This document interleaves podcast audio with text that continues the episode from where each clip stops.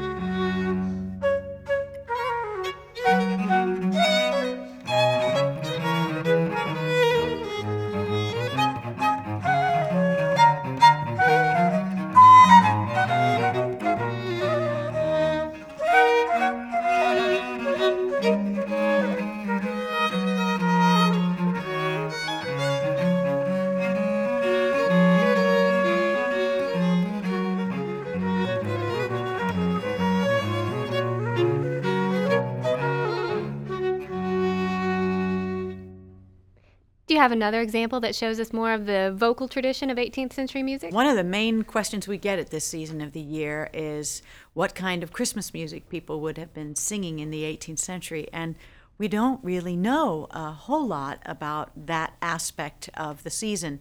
There's a little poem we often quote from the Virginia Almanac of 1764 that says, "Now Christmas comes, 'tis fit that we should feast and sing and merry be."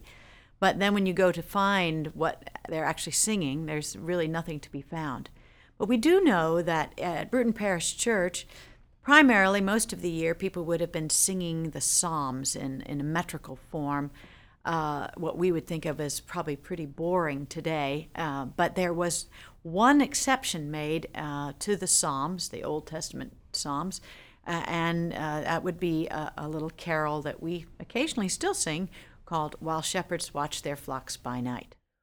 While shepherds watch their flocks by night, all seated on the ground, the angel of the Lord came down, and glory shone around. Fear not, said he, for mighty dread had seized their troubled minds. Glad tidings of great joy I bring to you and all mankind. To you in David's town this day is born of David's line the Savior, who is Christ the Lord, and this shall be the sign. The heavenly babe you there shall find, to human view displayed, all men be wrapped in swathing bands, and in a manger laid. All glory be to God on high, and on the earth be peace, goodwill henceforth from heaven to men, begin and never cease. Another form of vocal music that was popular in the 18th century, primarily with men, but there were some collections published for polite society, they would say, were the singing of catches. Catches are another term for rounds. And so we have one that's called "Let Us Drink and Be Merry," which was published in the 18th century. Let us drink and be merry, dance, joke, and rejoice, with claret, canary, the oboe and voice. The changeable world to our joys is unjust, and our pleasures are ended when we hear in the dust. Let us drink, let us spend our spare hours and our pennies, for we shall be bested 100 years hence.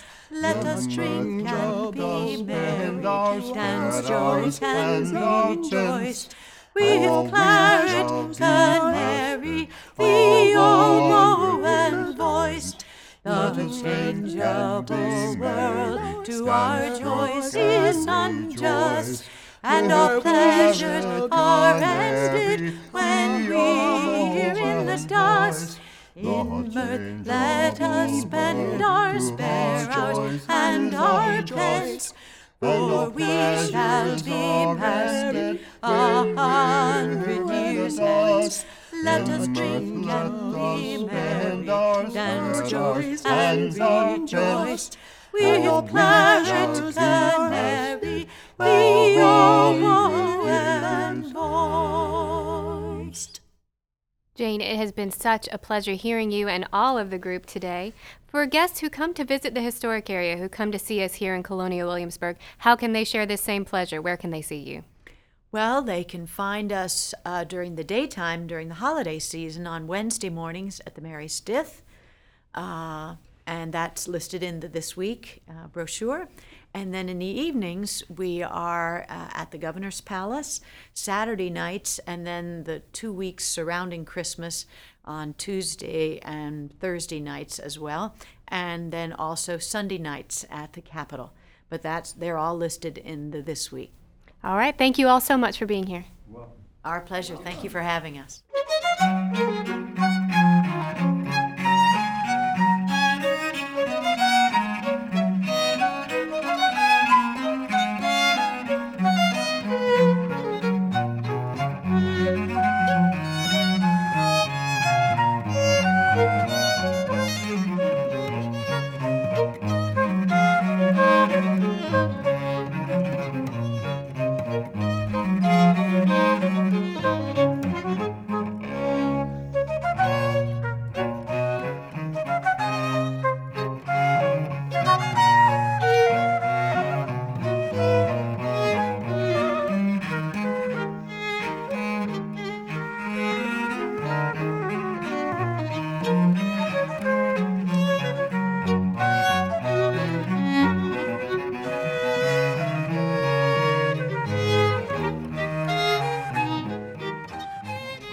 To support the podcast and Colonial Williamsburg programs, visit history.org/donate. We love hearing from you. Visit history.org/podcasts and click comment at the top of the page to drop us a line.